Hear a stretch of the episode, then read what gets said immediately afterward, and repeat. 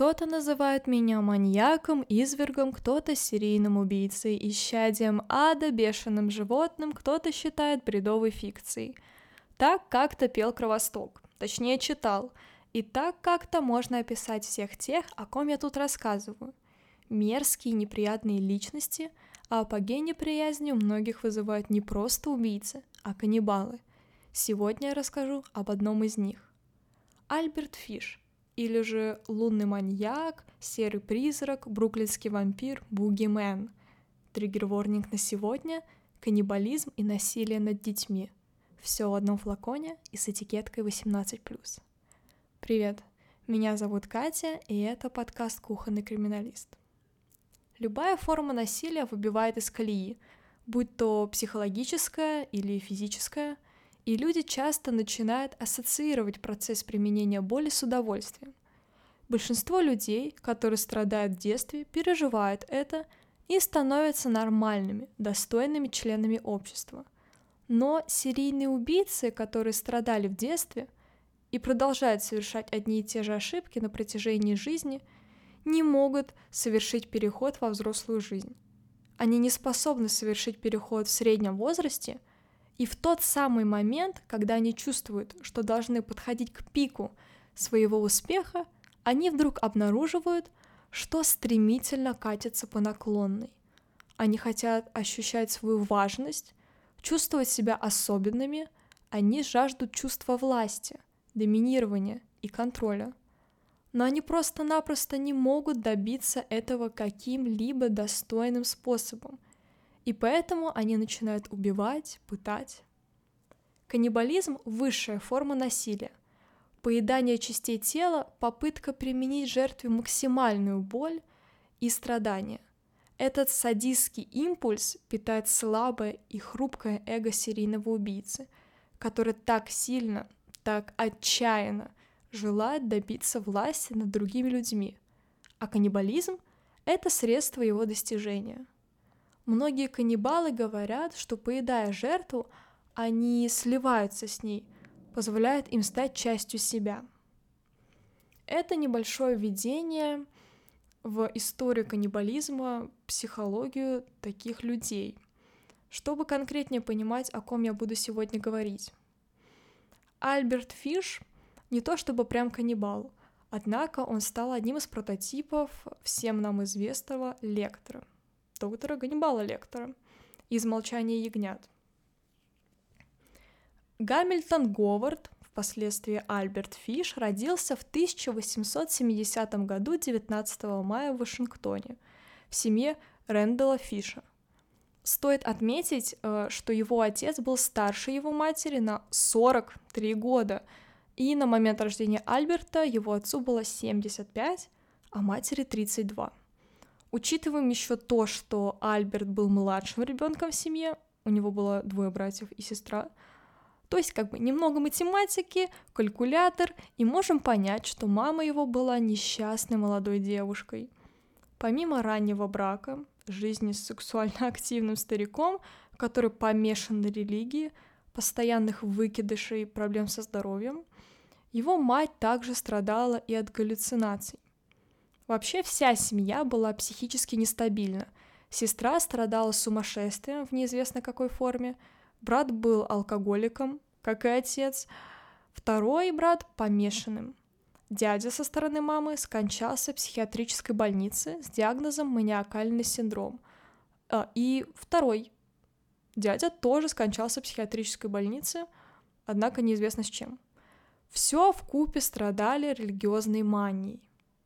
К счастью или к сожалению, в 1875-м умирает отец, а мать, понимая, что не справится в одиночку с детьми, решает отдать маленького Гамильтона в приют Святого Иоанна. Запомним это имя, впоследствии я еще буду о нем говорить. В приюте мальчик часто подвергался насилию, что неудивительно для приюта в целом, и тем более для приюта того времени. В приюте он также получил унизительную кличку «Яичница с ветчиной». На английском она звучит как «ham and eggs», что созвучно с его именем, поэтому ему очень не нравилось имя, в итоге он его сменил.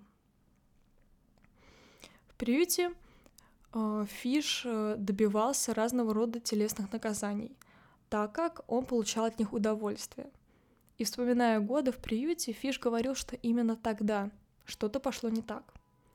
В целом он провел в приюте 4 года и вернулся опять к матери, так как финансовый статус стал лучше, и, видимо, она уже могла содержать и Альберта. Приют оставил неприятный след в жизни мальчика.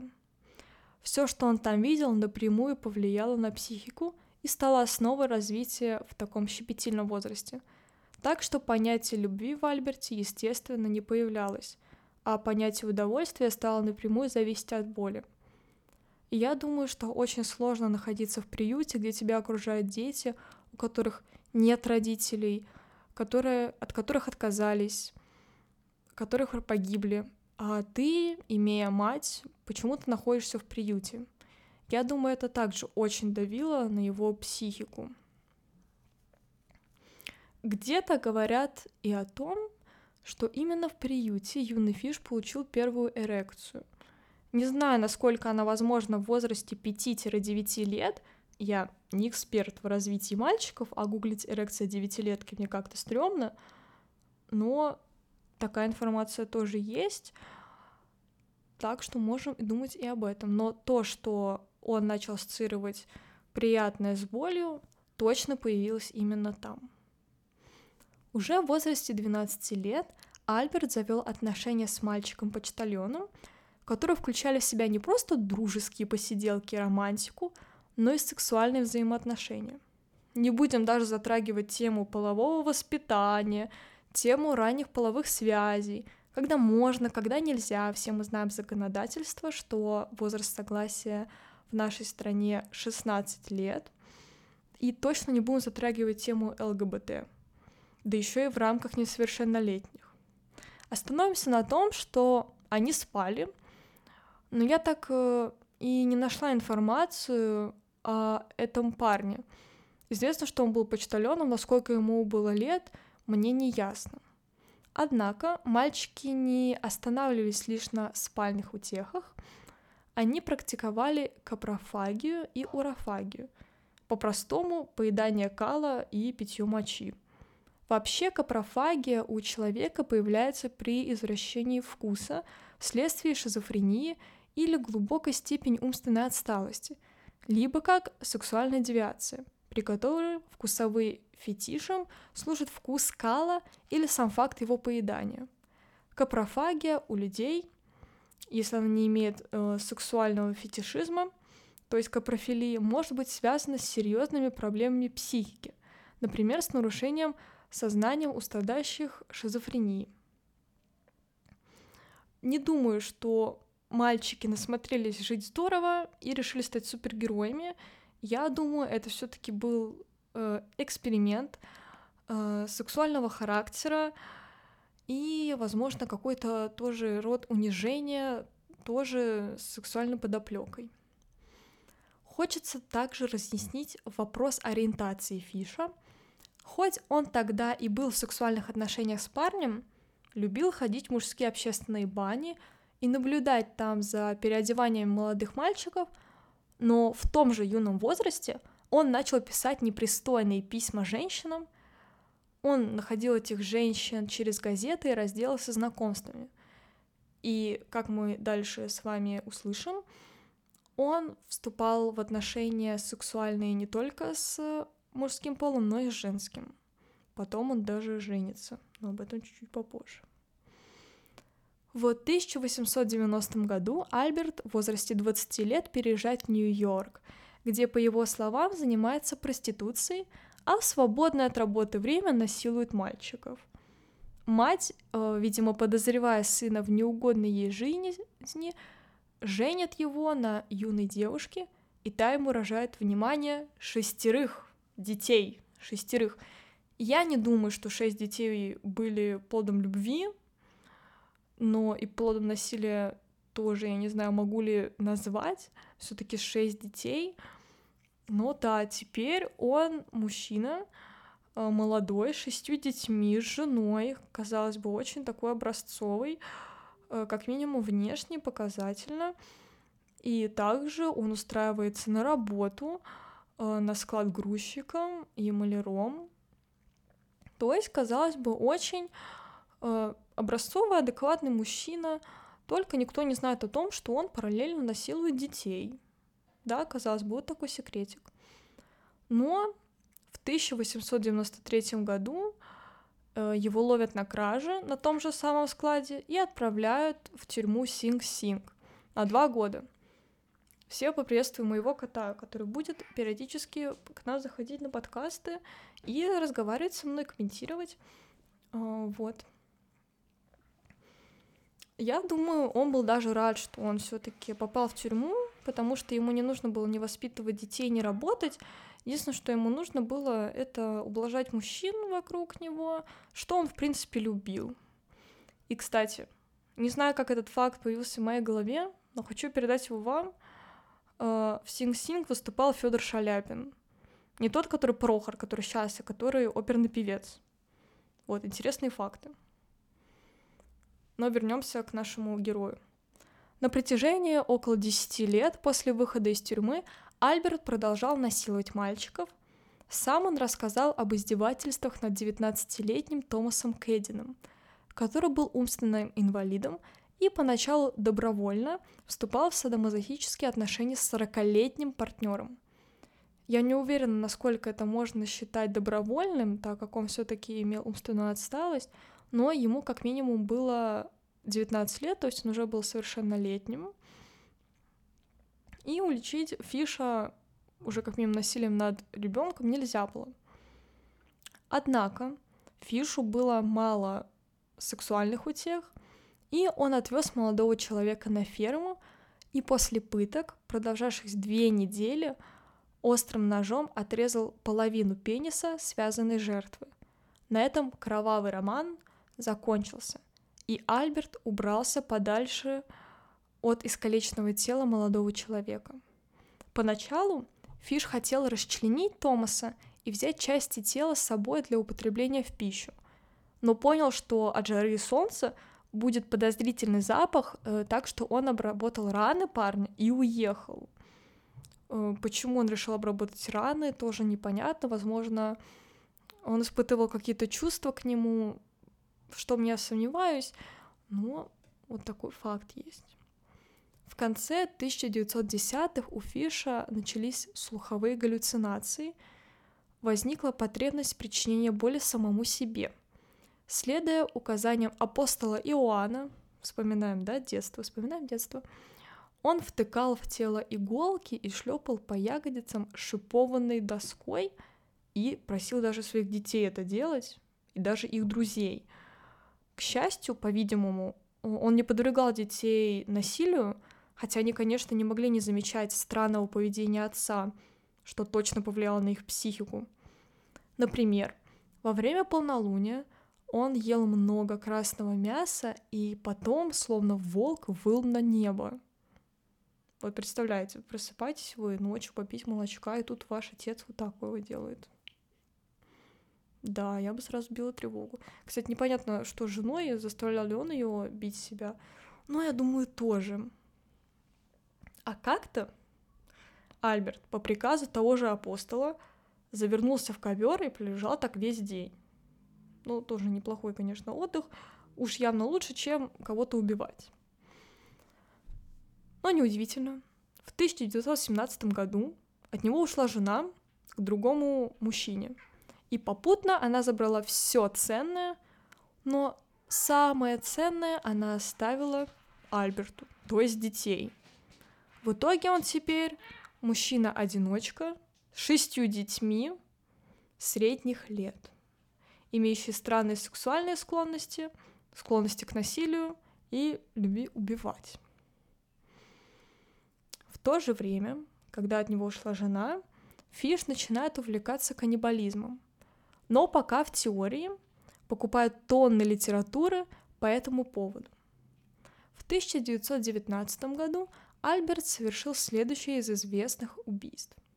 Жертвой стал умственно отсталый парень из Джорджтауна, жестоко зарезанный мясницким ножом.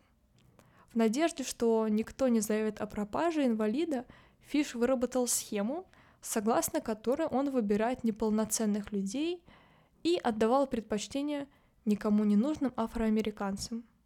Иногда он давал деньги детям из благополучных семей, и они проводили на расправу уличных беспризорных мальчишек.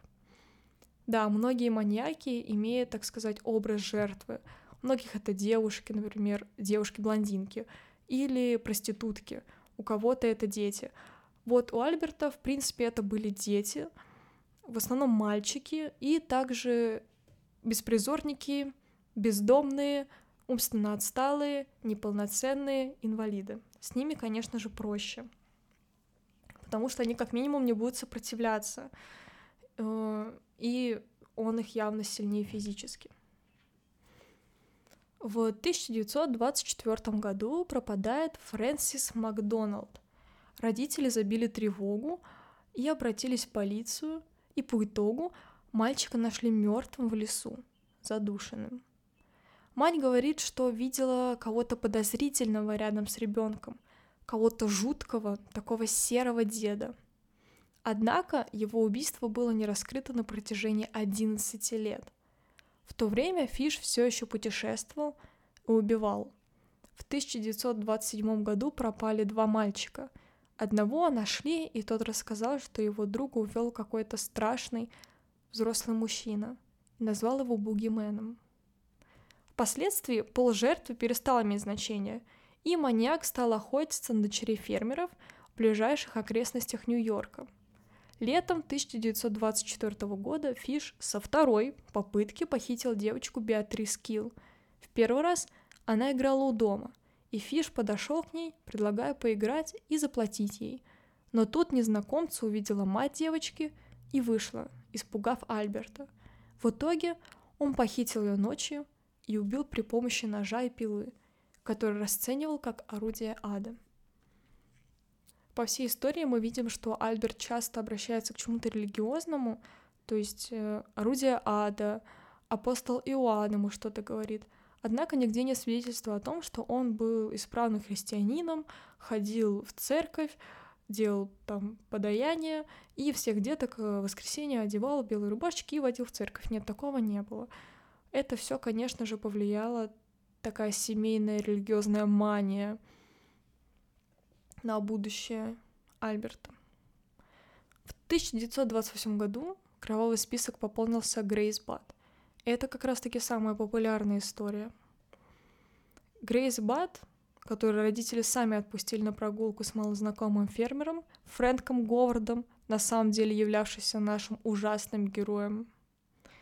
Началось все с объявления в газете молодого парня, который ищет подработку. Фиш откликается на объявление и приезжает по адресу к молодому человеку домой. Он выглядел очень прилично и не вызвал у родителей ни малейшего страха. Альберт предлагает парню взять даже с собой друга на ферму, чтобы они работали вместе. Сделка состоялась, и Фиш сказал, что вскоре приедет снова. Во второй раз в доме он увидел маленькую девочку, сестру этого парнишки, Грейс, и его компас жертвы сместил свои стрелки на нее. Ей было всего 9, брату 18, так что выбор для него стал очевиден. Фиш сказал родителям девочки, что его племянница празднует день рождения, и он может взять с собой маленькую Грейс повеселиться. И знаете что? Родители отпустили ее с человеком, которого они видят второй раз в жизни. Мотивы их действий мне непонятны, то ли времена такие были, что все было так просто, или еще что-то, но в итоге это было невероятной ошибкой. В похищении заподозрили управдома Чарльза Эдварда Поупа. На него донесла жена, а Альберт избежал преследования и, как всегда, вышел сухим из воды. Тот провел в тюрьме пару месяцев и вышел, так как решили, что он невиновен. В то время Фиш продолжал свою странную жизнь, как ни в чем не бывало. Он также применял насильственные действия в свою же сторону и писал письма женщинам. Очень непристойный, и сейчас я одно даже вам прочитаю. Пожалуйста, сейчас убираем всю еду, все напиточки, внимательно слушаем. Письмо 1929 года. Будем считать, что это Тиндер 100 лет назад, то, как подкатывали. Хотя, думаю, и сейчас такое пишут. Не дай бог. Я бы хотел, чтобы вы могли видеть меня прямо сейчас. Я сижу голый на стуле. Боль в спине чуть выше ягодиц. Раздевая меня, можно восхищаться идеальной формой. Милая от всего сердца, я уже пробую твою вкусную мочу, твою восхитительную какашку. Тебе придется пописать в стакан, который я проглочу перед тобой до последней капли. Скажите, когда вы хотите получить большую комиссию? Я уложу тебя на колени, чтобы ты могла поднять юбку, опустить трусики и приложить мой рот к своей восхитительной большой медовой заднице, чтобы проглотить арахисовое масло, которое только потечет свежее и горячее одновременно. Вот так это они делают в Голливуде. Теперь представляем, что мы открываем директ запрещенного в Российской Федерации приложения Instagram и получаем вот это сообщение от какого-нибудь неприятного личности по имени Альберт Фиш. Какие у вас будут, девочки и мальчики, желания после этого? Сразу в бан таких. Мой совет. А еще мой совет: подписываемся на Инстаграм Кухонного криминалиста и также на группу ВК. Все ссылки будут в описании. Одна из женщин, как адекватная самая, не выдержала и донесла на отправителя в полицию, и его арестовали за неподобающее поведение. Там его отправили в психиатрическую больницу и признали вменяемым и отпустили. Чуть позже я еще скажу про психическое состояние Альберта. Но тут решающий момент. 1934 год. Мама Грейс получает анонимное письмо, которое похоже на ужасное искупление спустя 6 лет. Это было письмо Альберта о Грейс. Мать девочки не умела читать, и письмо прочитал брат. Он сразу обратился в полицию, потому что письмо звучало так. «Дорогая миссис Бад, в 1894 году мой друг сел на такому капитана Джона Дэвиса в Сан-Франциско, Гонконг. Когда он приехал, он уже напился в компании двух друзей. Когда они вернулись, лодки уже не было. В это время был голод. Мясо стоило $1-3 за фунт. Голод был таким, что бедняки продавали своих детей. 14-летнему подростку было небезопасно на улице. Во всех магазинах продавалось это жареное или вареное мясо. Приводили членов своей семьи, детей, и вы могли выбрать ту часть, которая вам подходит. Ягодицы были самыми популярными частями и продавались, поскольку котлеты были самыми дорогими. Джон оставался там так долго, что у него развился вкус к человеческой плоти. По возвращении в Нью-Йорк он похитил 2 мальчиков, 7 и 11 лет. Он привел их к своему дому, заперев в шкафу. Затем он сжег всю их одежду. Несколько раз в день он пытал их, чтобы смягчить их плоть. Он убил 11-летнего мальчика, потому что у него были самые пухлые ягодицы. Он приготовил и съел все части тела, кроме костей, черепа и кишок. Он жарил в духовке, варил и превращал в суп. Такая же участь ждала и самого младшего. В то время я жил на Востоке. Он так часто приносил мне деликатесы из человеческого мяса, что я решил попробовать их. Воскресенье, 3 июня 1928 год. Я был у вас. Я принес банку клубники со сливками, мы вместе пообедали. Грейс села мне на колени и поцеловала меня. Я остановил свой выбор на ней. Вы сказали, что она может пойти под предлогом того, что пригласили ее на вечеринку. Я отвел ее в дом в Винчестере, которую только что снял, и попросил ее остаться снаружи. Она собирала цветы. Я поднялся наверх и снял одежду. Если бы я этого не сделал, я знал, что кровь запачкает ее. Когда все было готово, я позвал ее в окно. Затем я спрятался в шкафу, пока она не вошла в спальню. Тогда она увидела меня голым, она заплакала и попыталась сбежать по лестнице. Я поймал ее. Она сказала, что пожалуется маме. Сначала я раздел ее, пока она пиналась, кусалась и царапалась, я задушил ее, а затем порезал на мелкие кусочки, чтобы отнести мясо в свою комнату. Я приготовил и съел. Ее маленькая задница была нежной после жарки. Мне потребовалось 9 дней, чтобы съесть ее целиком. Я не трахал ее, хотя сожалею об этом.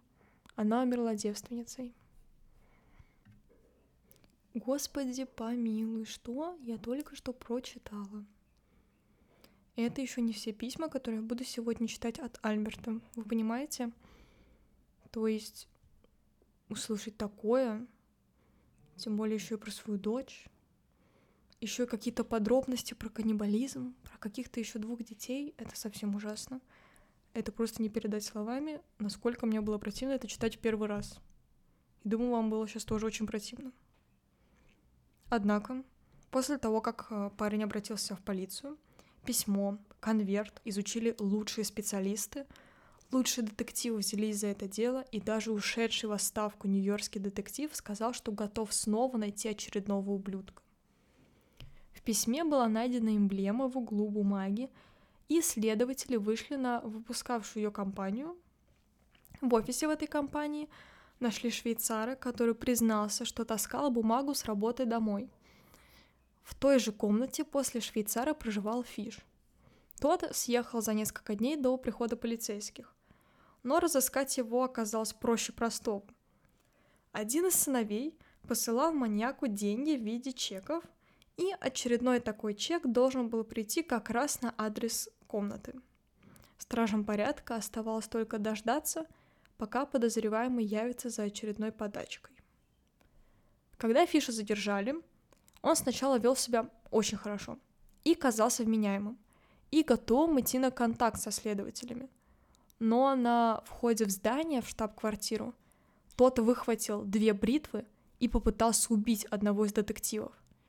Тот оказался сильнее, чем наш старик, ему тогда было 64 года, и Фиш оказался в кутузке. Давая показания, он не упускал возможности подробно описать каждое действие, словно хвастался. Тут возникает вопрос и о письме.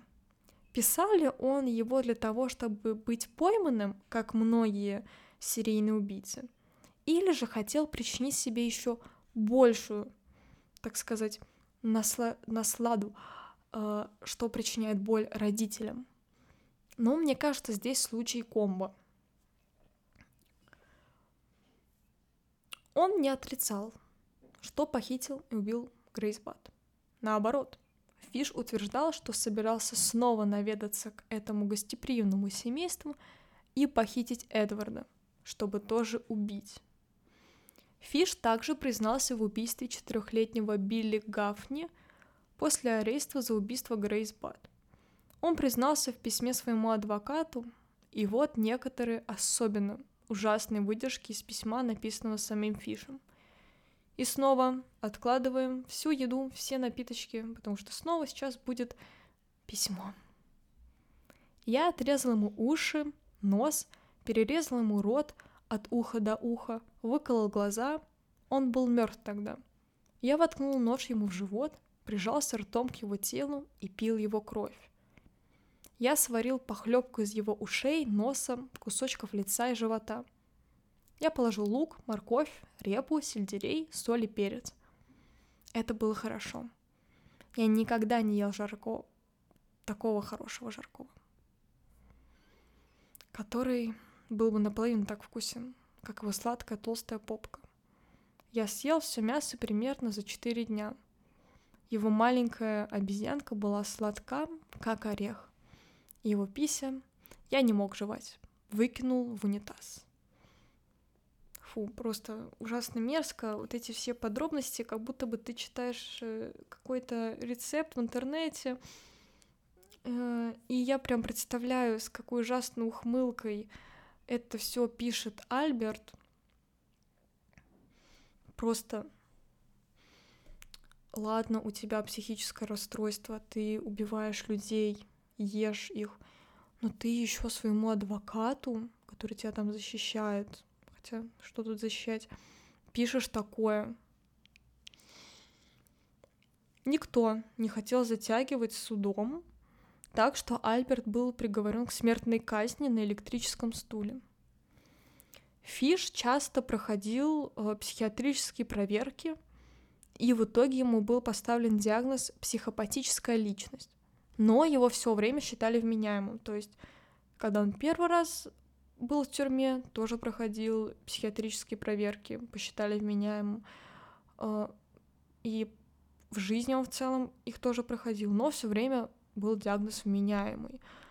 И вот на этом суде все присяжные говорили, что он 100% отдает себе отчет в своих действиях, понимал, что он делает, потому что то, как он об этом рассказывал, он это все запоминал, он это все любил и все понимал, что он делает.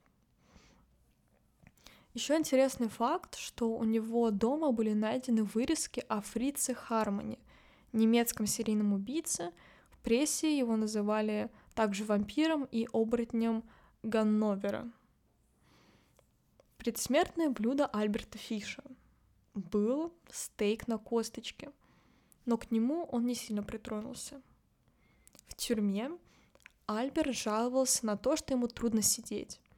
При врачебном осмотре выяснилось, что Фиш любил засовывать иголки в задний проход, и в итоге было найдено 27 иголок там, где обычно их не держат. Но, я так понимаю, их не вытаскивали. Потому что во время казни металл, который находился в его теле, вызвал короткое замыкание после первого разряда. И Альберту понадобилось 2 разряда. Я думаю, он был невероятно счастлив. Он всю жизнь причинял себе боль, а боль от электрического стула, я думаю, невероятная. Так что он умер счастливым, понимая, что он прожил эту жизнь не зря, потому что одни из последних его слов было «я даже не понимаю, что я здесь делаю». Он не испытывал ни сожаления, ни жалости, не просил прощения. Он понимал, что его не отпустят.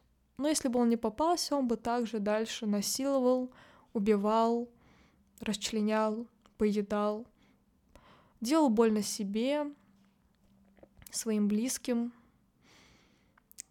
На его счету 3 жертвы. 1 подтвердилась, то есть Грейс, и 2 мальчика. Но сам он говорил, что он убил более 400 людей, детей, мальчиков, девочек. И я, в принципе, готова в это верить, потому что и времена такие были, то есть США, 20-е годы, 30-е годы. Полиция, я думаю, совсем не следила за беспризорниками, за бездомными, за инвалидами не следили их родители, потому что такой ребенок, тем более тогда, наверное, считался точно нежеланным. Аборты были запрещены, так что такие дети чаще всего умирали или сами по себе, или становились жертвами таких ублюдков, как Альберт. Но самое для меня неприятное, наверное, из всей этой истории именно письма Альберта. То есть он изощрялся не только физически, то есть убивая, но также он психологически давил на многих, то есть на тех же самых женщин, которым он писал эти непристойные письма. Я думаю, конечно, у него были какие-нибудь подружки по переписке, которые разделяли это все, но я думаю, это были единицы. Чаще всего это были анонимные неприятные письма с такими ужасными мерзкими подробностями, которые являются сексуальной девиацией. Человек был больной. Я считаю, что в целом он был вменяем, потому что, правда, он все помнил, он все осознавал, он всего этого хотел. Конечно, он не планировал свои убийства тщательно. Обычно это был какой-то всплеск, Как, например, то, что он сменил свою стрелочку с мальчика в этом доме на девочку маленькую, но посчитал ее приоритетней, потому что она все-таки была меньше, и она ему понравилась больше, чем молодой 18-летний парень. А что вы думаете по этому поводу? Был ли Альберт вменяем? Каким вообще его человеком можно считать? Естественно, он ужасный. Естественно.